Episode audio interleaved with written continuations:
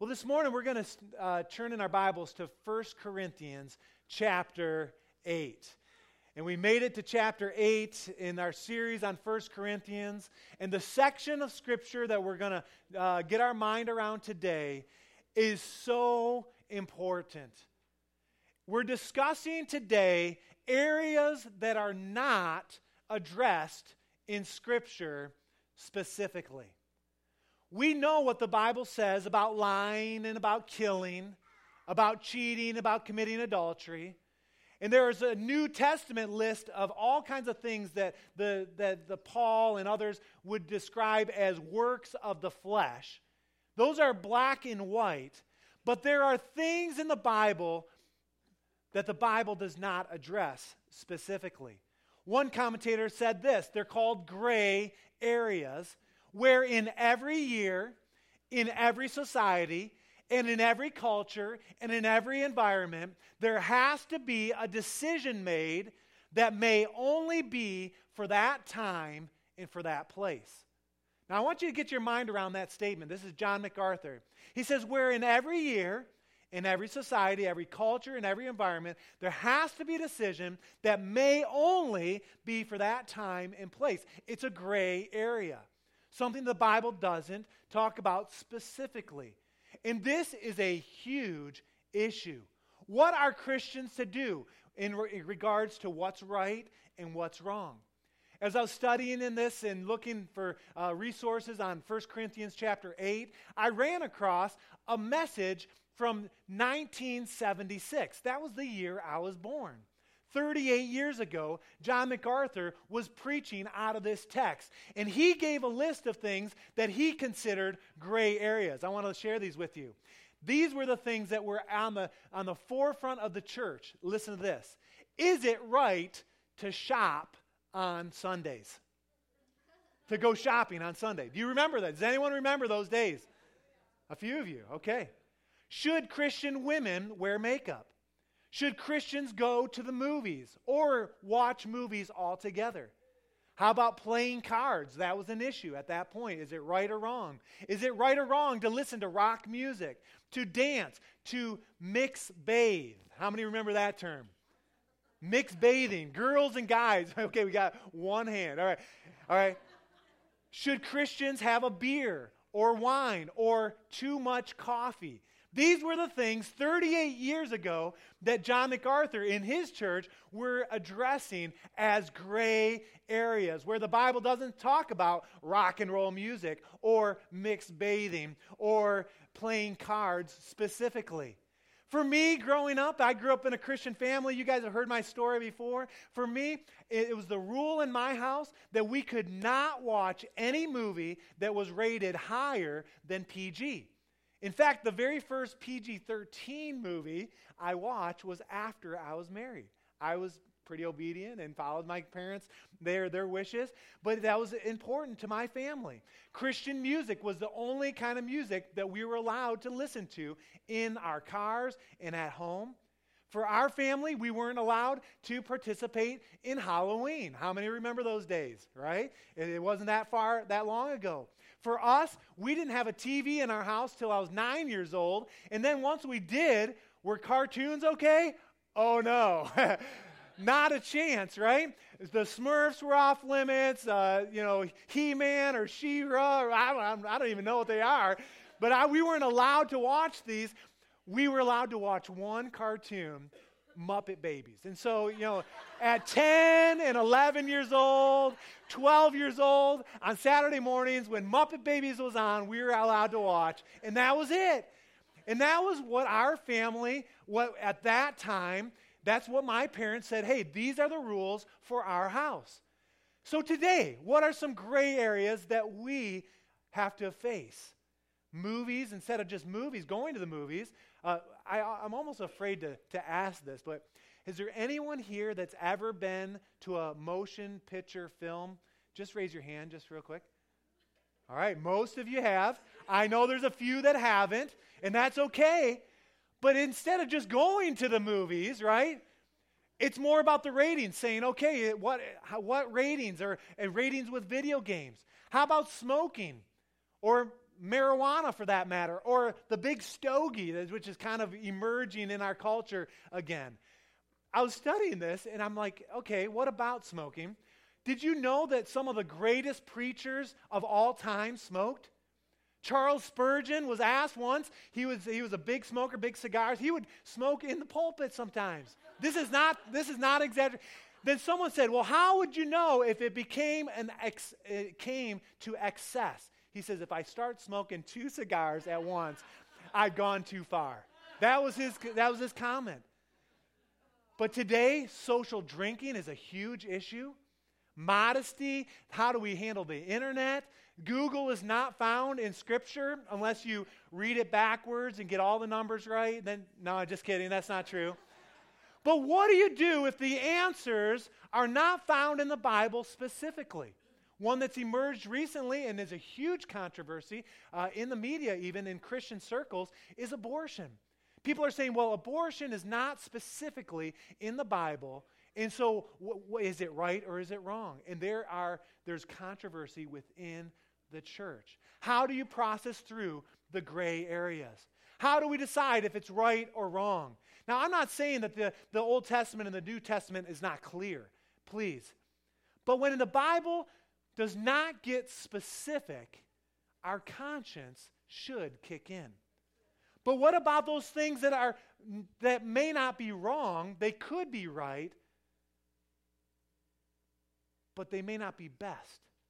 Every generation will wrestle with certain things, with certain gray areas. So the question is is do you have the right within your Christian liberty to do whatever you want no matter how it affects you or how it affects others?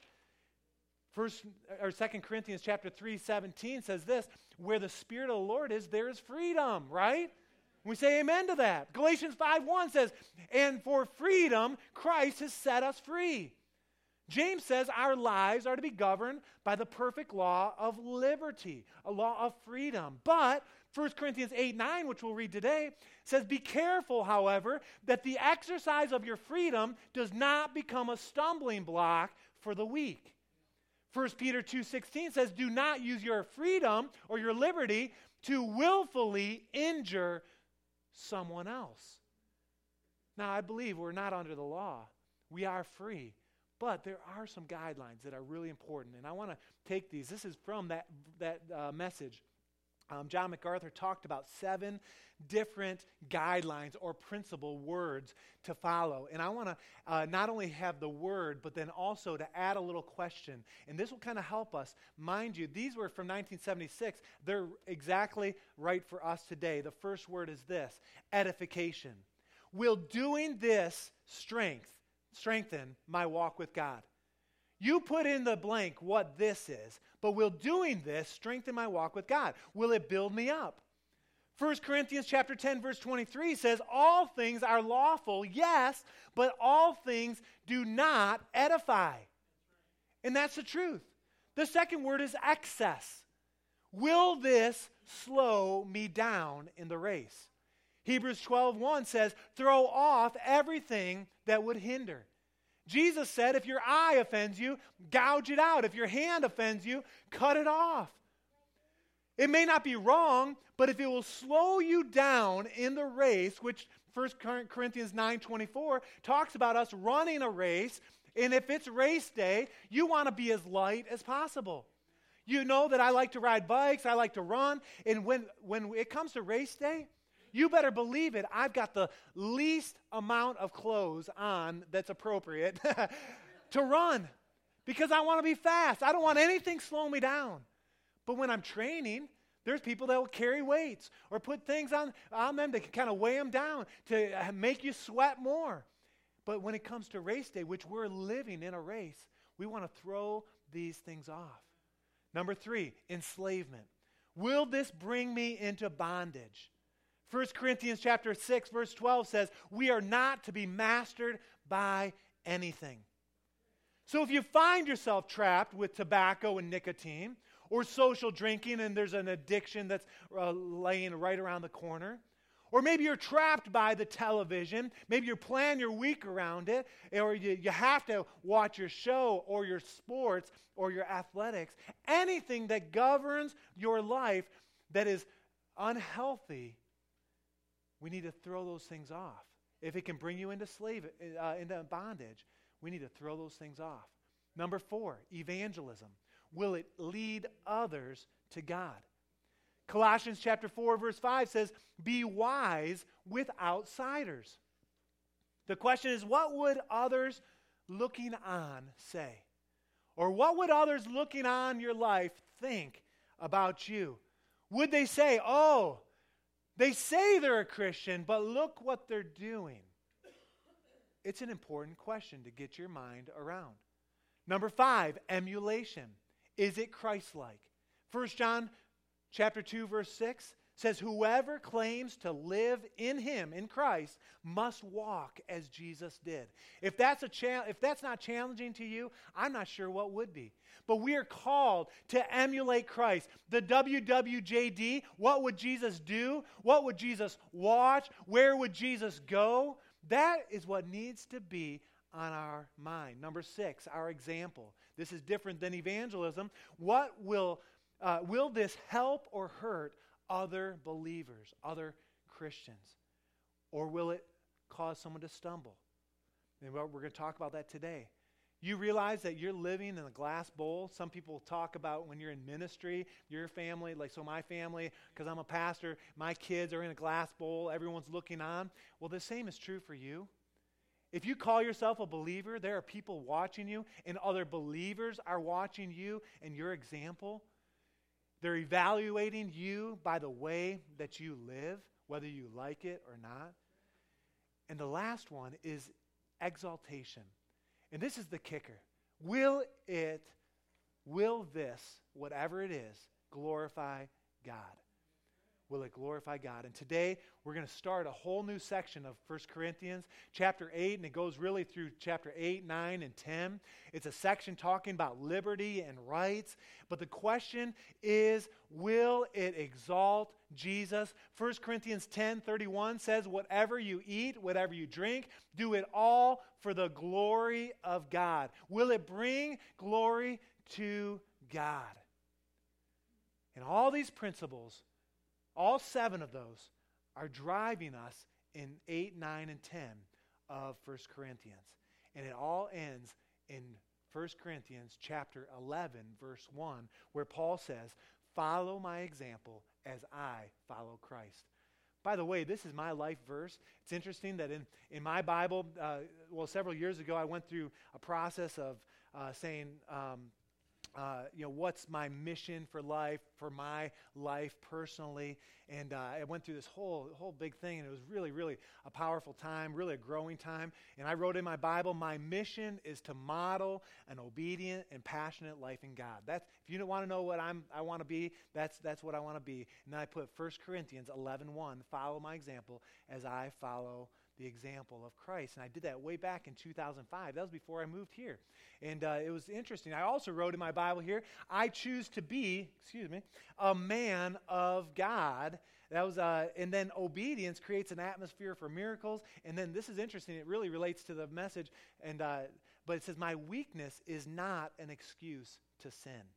And, uh, but those are, it's not, anyway. Uh, but but it all kind of comes to a close in 1 Corinthians chapter 11 verse 1. Now, as we dive into this passage today in 1 Corinthians chapter 8, I want to remind us that from chapter 7 to chapter 14 of 1 Corinthians, Paul is writing to the leaders of the church. The leaders have asked questions uh, regarding all kinds of things. Uh, for example, in uh, chapter 7, verse 1, Paul says, concerning the things that you wrote about. And in chapter 7, he's talking about marriage and singleness. He's talking about sexuality there. In chapter 8, 9, and 10, the topic, it's a hot topic, by the way, which we're going to get to in just a minute, is that meats were being offered to idols. And what do you do with meats offered to idols?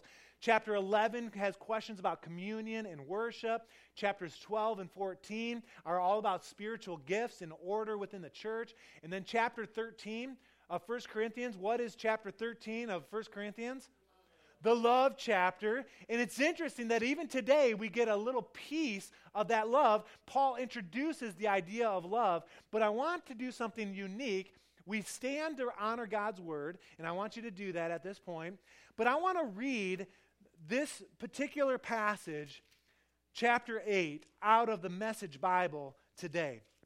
And I want you to follow along. We should have it uh, on the screen. And so put your copy of, word, of God's Word down just momentarily. We're going to get to it when we go through verse by verse. We'll get to the NIV and look at uh, different verses. But listen to what it says. Follow this. The, it's just creative.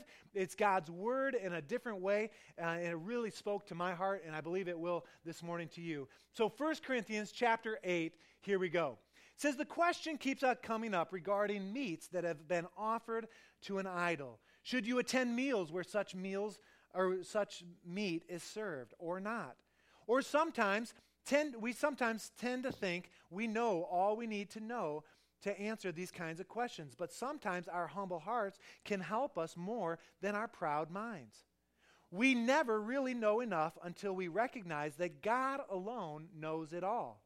Some people say, quite rightly, that idols have no actual existence, that there's nothing to them, that there is no God other than our one God, that no matter how many of these so called gods are named and worshiped, they still don't add up to anything but a tall story.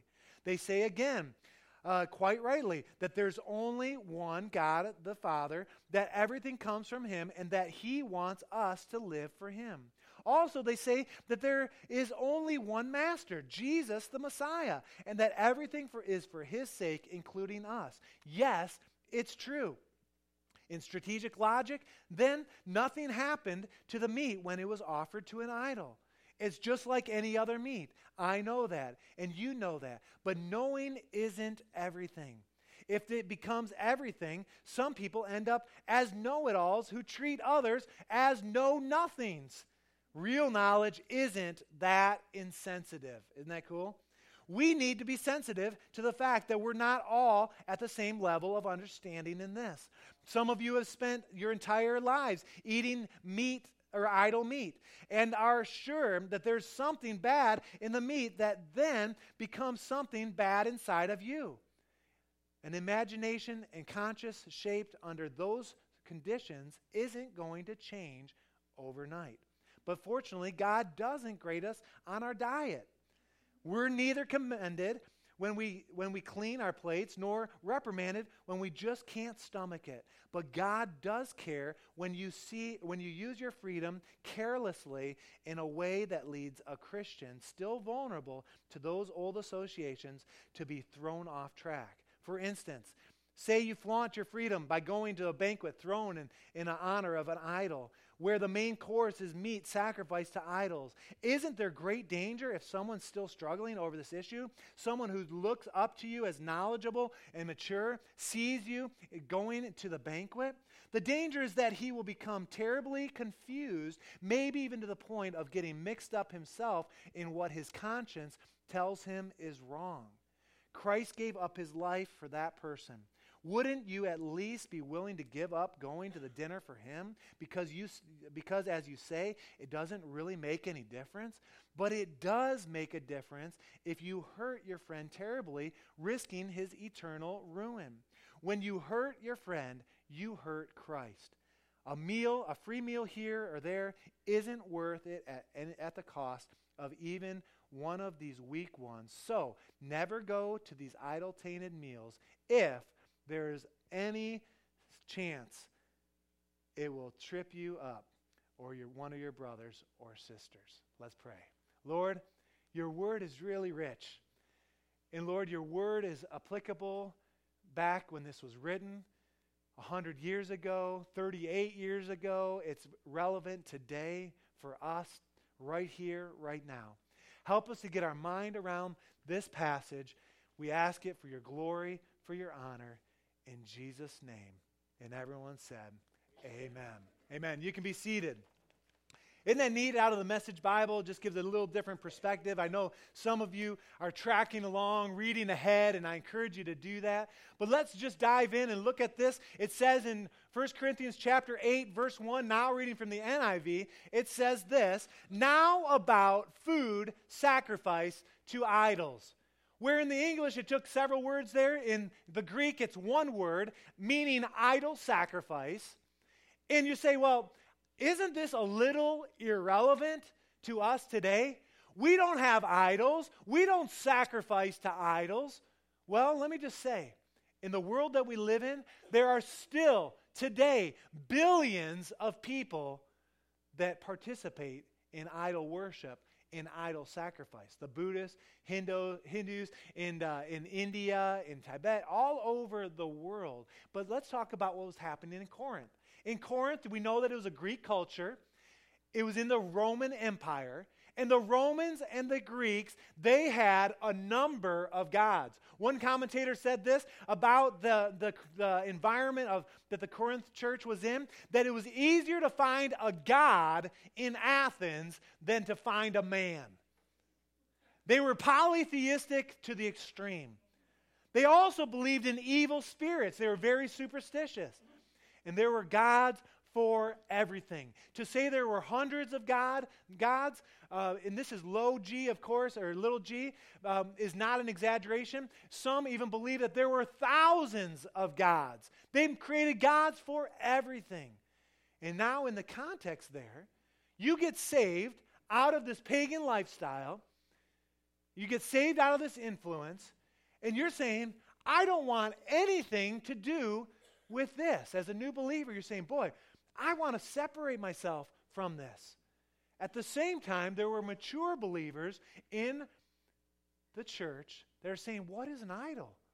An idol is nothing. Who cares? Live, eat, be merry. And it was a huge issue. In fact, most believe it was the most controversial issue of the time.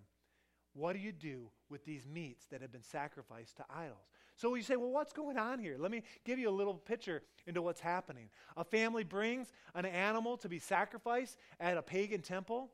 A third of the animal was burned, was gone. A third was given to the priests. And once the priests had their fill, there was leftovers, and then the, that meat was taken to a temple market on the backside of the temple. It was often the freshest meat. It was also often sold at a huge discount. And then the other third of the animal was kept by the person bringing the sacrifice. They would take it home and have a party. It could be a birthday or an anniversary or just a, uh, any reason to have a feast. And there was meat everywhere in Corinth. And again, it was very superstitious. Some people believed that there, these evil spirits were within the meat.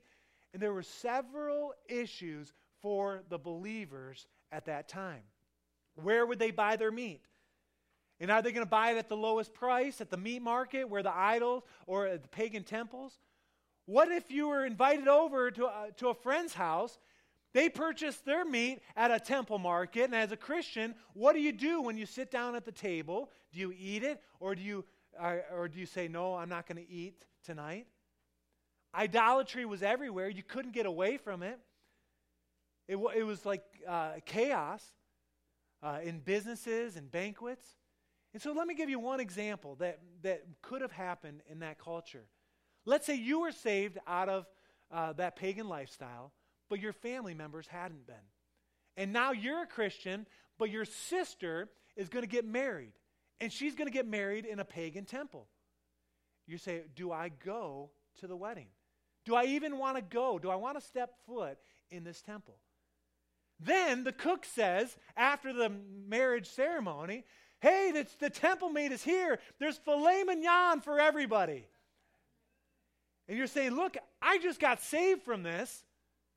What do, what do I do? Or if you're a mature believer and you're going, you're saying, Look, will my weaker brother be looking on and see me go to the temple, see me participate in this, in this engagement?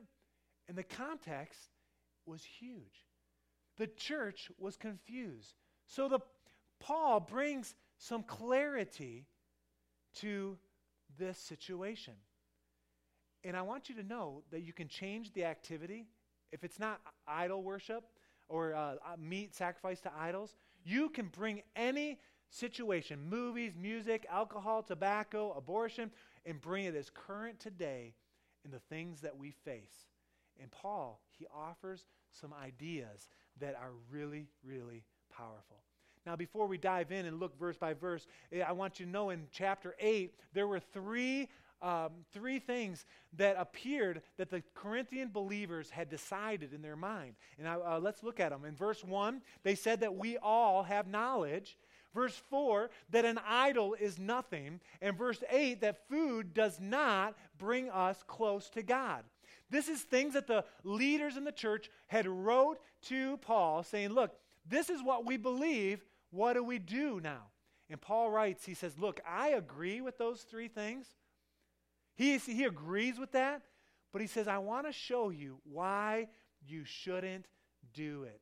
There's a higher principle more than just logic. He agrees, but he says there's more to it, and that's where we see. He says, Now about food sacrifice to idols, chapter 8, verse 1. He says, We know that we all possess knowledge. When he's talking about knowledge, we know that Paul was extremely educated. He was a man uh, that had an incredible mind. But he's receiving these letters from the Corinthian leaders that had some sarcasm. He's saying that they're saying, look, don't lecture us about this. We know what God's word says. We know better. It's not a sin to eat meat sacrificed to an idol. They're saying, they're saying look, it's right. But Paul's saying, look, knowledge is not enough in this circumstance. And I would say this that knowledge is not enough in our culture as well. With liberty, we often can lose a sense of righteousness or morality. It's a slippery slope. Knowledge puffs up. Look at what it says. But love builds up. What is this talking about? See, knowledge without love, you put the knowledge without love and you're conceited, overbearing, often judgmental or proud, just plain nasty knowledge without love. See, knowledge is important, and Paul would understand that. He said, Look, it's critical. It's a quality to behold, it's a quality of an apostle. It's to be filled with all knowledge, Paul says, is to be esteemed. Paul is high on knowledge. In fact, he even reference, reference later in the Old Testament, Hosea says, My people are destroyed for a lack of knowledge. So there's no premium on ignorance here when we read this. But Paul is saying, look, Paul, um, knowledge is not sufficient. He continues, he says, knowledge puffs up, but love builds up. Have you ever met someone that had a whole lot of knowledge but didn't practice the love so much? I don't like people like that. I'm just going to be honest. If you have a ton of knowledge and you know things and you're and you just kind of push that without considering the love part, um, I'd rather not even talk in most cases. What about the flip side? Have you ever met someone that's full of love? Just, oh, hey, but they have no knowledge? That's not very good either, is it? Right? We need both. In fact, it talks about this a little later in 1 Corinthians chapter 13, the love chapter. Turn with me just a page over, probably, in your Bible. Listen to what Paul says a little later to the Corinthian church. He says, Look, if I speak in a tongue of men and of angels, he's saying, Look, I've got this spiritual gift. I can speak in tongues. But if I don't have love, he says, I'm a resounding gong and it's a clanging cymbal. Useless. He says, If I have the gift of prophecy and can fathom all mysteries and all knowledge, that word knowledge, he's saying, Look, I can know all things. But if I have, uh, and I can even have faith that can move mountains, but if I don't have love, I am nothing. Verse 3 If I give all I possess to the poor and surrender my body to the flames, which would be pretty incredible, right? But if I don't have love, I gain nothing. And so what I see here is that there's we need both knowledge and love working together. Let's look at verse 2, chapter 8, verse 2. It says, The man who thinks he knows something does not even know as he ought to know. Do you ever know anybody like that? Someone that is a know it all? The people that really have good knowledge, they understand that the more they know, the less they know. Isn't that the truth? That's what life is really about. Knowledge is, is incomplete until it's fulfilled in love. And then verse 3, very interesting verse. But the man who loves God is known by God. What this is saying is that there's one true way to the knowledge of God, and it is to love God. You don't just know God. There are people at Harvard in the theology department there that, that know about God. But until you know God, until you love God, you cannot really know Him fully. Let me try to explain this. If you, if you were to say, well, um, I understand God's Word, I love God's Word, but I don't uh, think that church is important.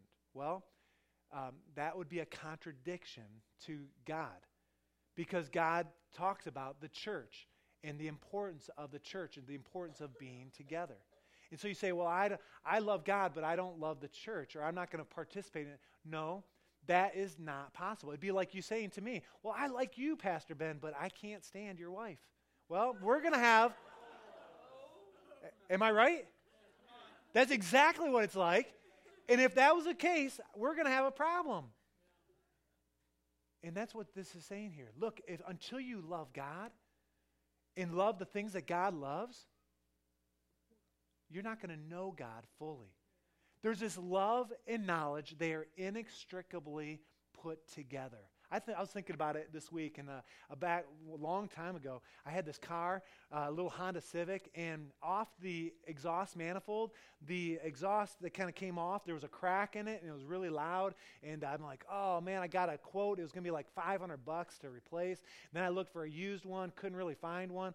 And a friend, um, in fact, uh, Will Gutierrez, says to me, he says, hey, have you tried JB Weld? I'm like, I didn't even know what JB Weld was.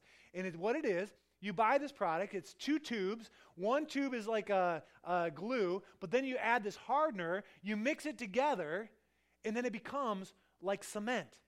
And he says, hey, just you know, put it together, put it on the exhaust manifold, and it worked perfectly. Now the problem is if you come over my house on my driveway, I used it, you know, I'm like did this, and it dripped through, and I got some JB Weld, a whole a big spot like this that's raised up, and every time I'm blowing the snow, boom, it hits it. And I think about that stupid JB Weld.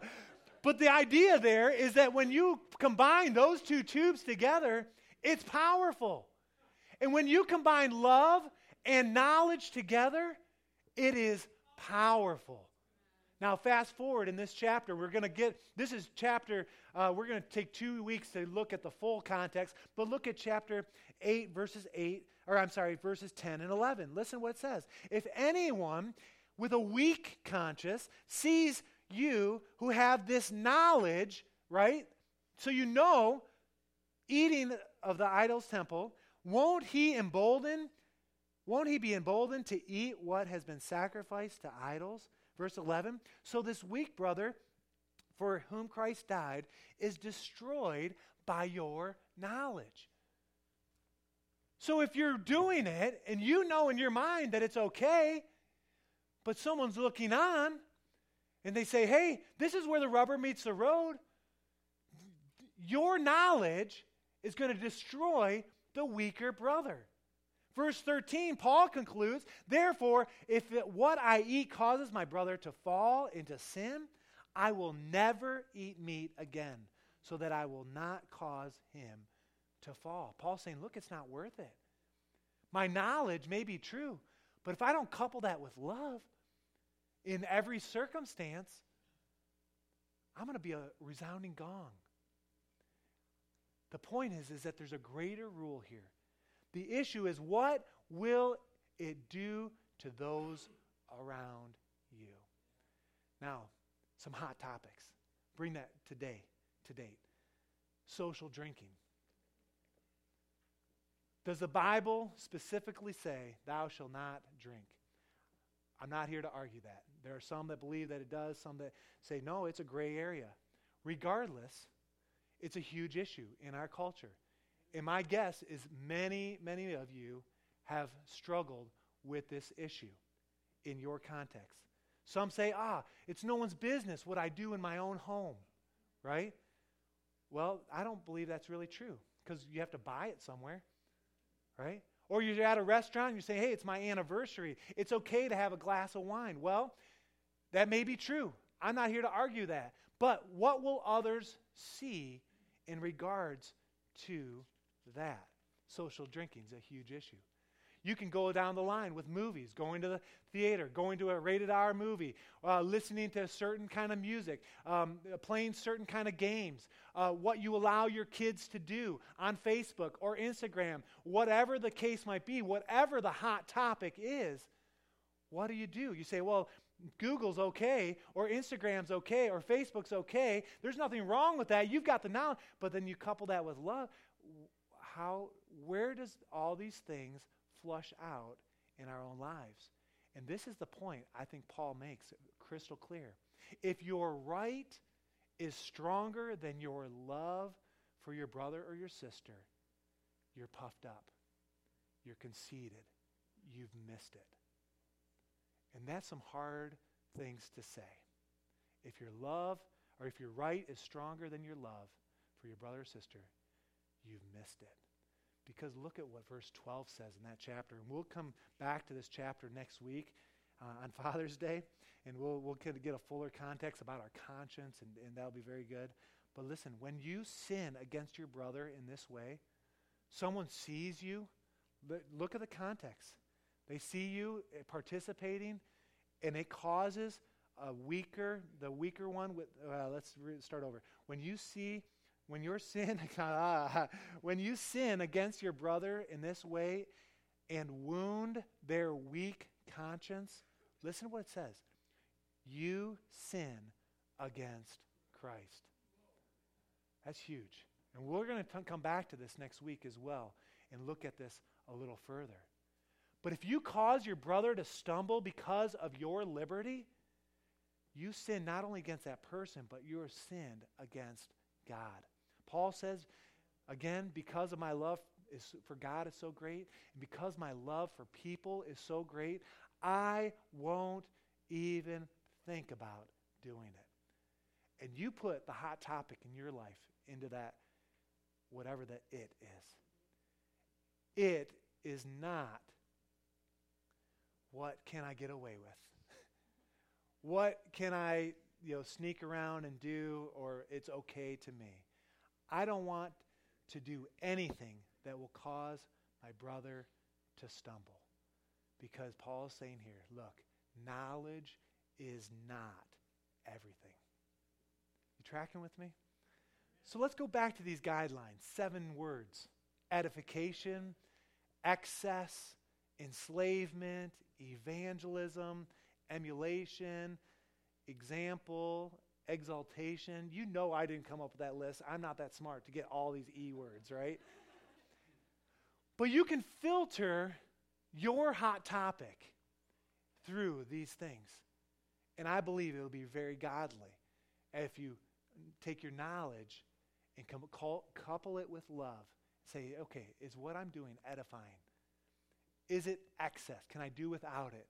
Is it going to bring me into s- slavery, into bondage? Is it going to affect my witness with outsiders? How about my example with inside the church? Will it affect someone? Am I following Christ? Would Jesus do it? Would Jesus go there? Would Jesus watch that? And then ultimately, exaltation. Does it bring glory to God? And we need to take our lives. We need to take the things that we want to do and put those through that filter. And I believe when we do, we will make better choices. Isn't that the truth? So I was thinking about it. Okay, we need $2.2 million, $2.5 million. I was thinking about this. And if I had the opportunity to steal 100 or 1.5 million dollars somehow, Would that be edifying the church? Yes, of course. Would it be excess? No, we need every penny of that, right? Would it cause evangelism to explode? Of course. No, because there's four other things that is going to obviously cause us cause me to struggle there. There's one verse I want us to end on. I want you to turn everyone there to Matthew chapter 18. And then I'm going to ask Daniel if you could come and we're going to just spend some time thinking about these words. In Matthew chapter 18, it's an interesting chapter. It's, Jesus is talking about those that are uh, greatest in the kingdom of heaven. And, uh, and he's going along, and, but then he gets to verse 6, and he says, But if anyone causes one of these little ones to believe in me to sin, it would be better for him to have a large millstone hung around his neck and to be thrown into the depths of the sea. Now, this is not just talking about little kids. In the context here is talking about younger, weaker believers. And so you couple that verse with what Paul's saying in 1 Corinthians chapter 8, and Dan, you can come. I appreciate it. If you cause any of these weaker Christians, those that have a weaker conscience, to believe in me, to sin by your example, it would be better to have a millstone around your neck and to be thrown into the sea. That's strong. And this morning, this chapter in particular is an incredible chapter to challenge us about the way that we live. And I'm not on some big crusade about anything, okay?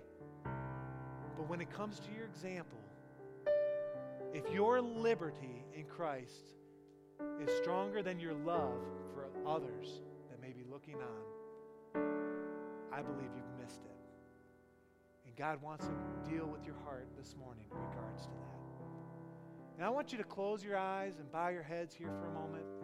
And I want you just to take the last week, maybe the last month, or maybe even the last year of your life and put it into context into this 1 Corinthians chapter 8.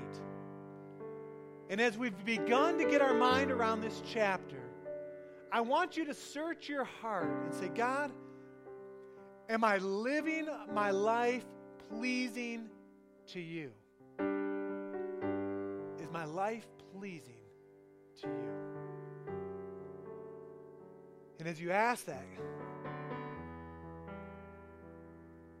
curious to know if there are things that are coming up in your mind. You're saying, boy, at work, uh, there's areas that are not pleasing. Or I've taken my liberty too far with this area or that area. Have I've not really considered my example. And would you just be honest enough this morning to say, you know, Pastor, that's where I am today? Would you just slip up your hand? I want to pray with you. I'm not going to call you out, but yeah. Yeah, lots of hands. Lots of hands. Yeah, thank you. See, God, in His Holy Spirit, He wants to lovingly encourage us to live above reproach, to live according to His Word. Yes, we are not under the law, we're under grace. We understand that. But our example is supreme. It's so important. And it's important in our own families. And what do our kids see? Or what do we allow? And I believe that the Holy Spirit wants to speak to some of our hearts and to give us a second chance, or a third chance, or maybe a hundredth chance. I don't know. But this morning, if you need a second chance, I just want you to know God is here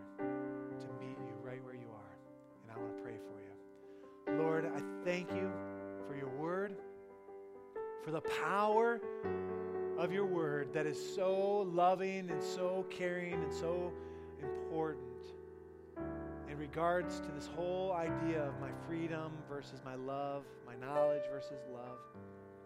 God, I pray that you would challenge us as your people to live according to your statutes, Lord, put your hand upon our lives so our example would not cause someone to stumble, that our example would not cause a weaker believer to fall into sin, go back to an old way of life. But Lord, help us to choose how to live according to your ways. I pray in Jesus' name. And all God's people said, Amen. Amen. In just a moment, the altar is going to be open. And if you want to spend some time in prayer, we'll stay and we'll pray. But before we go, I want one other thing to be clear. This morning, if you've found yourself here today and you do not have a relationship with Jesus, there's no reason you should walk out of these doors without accepting Christ. It'd be the best decision you ever make in your life. Isn't that the truth, everybody?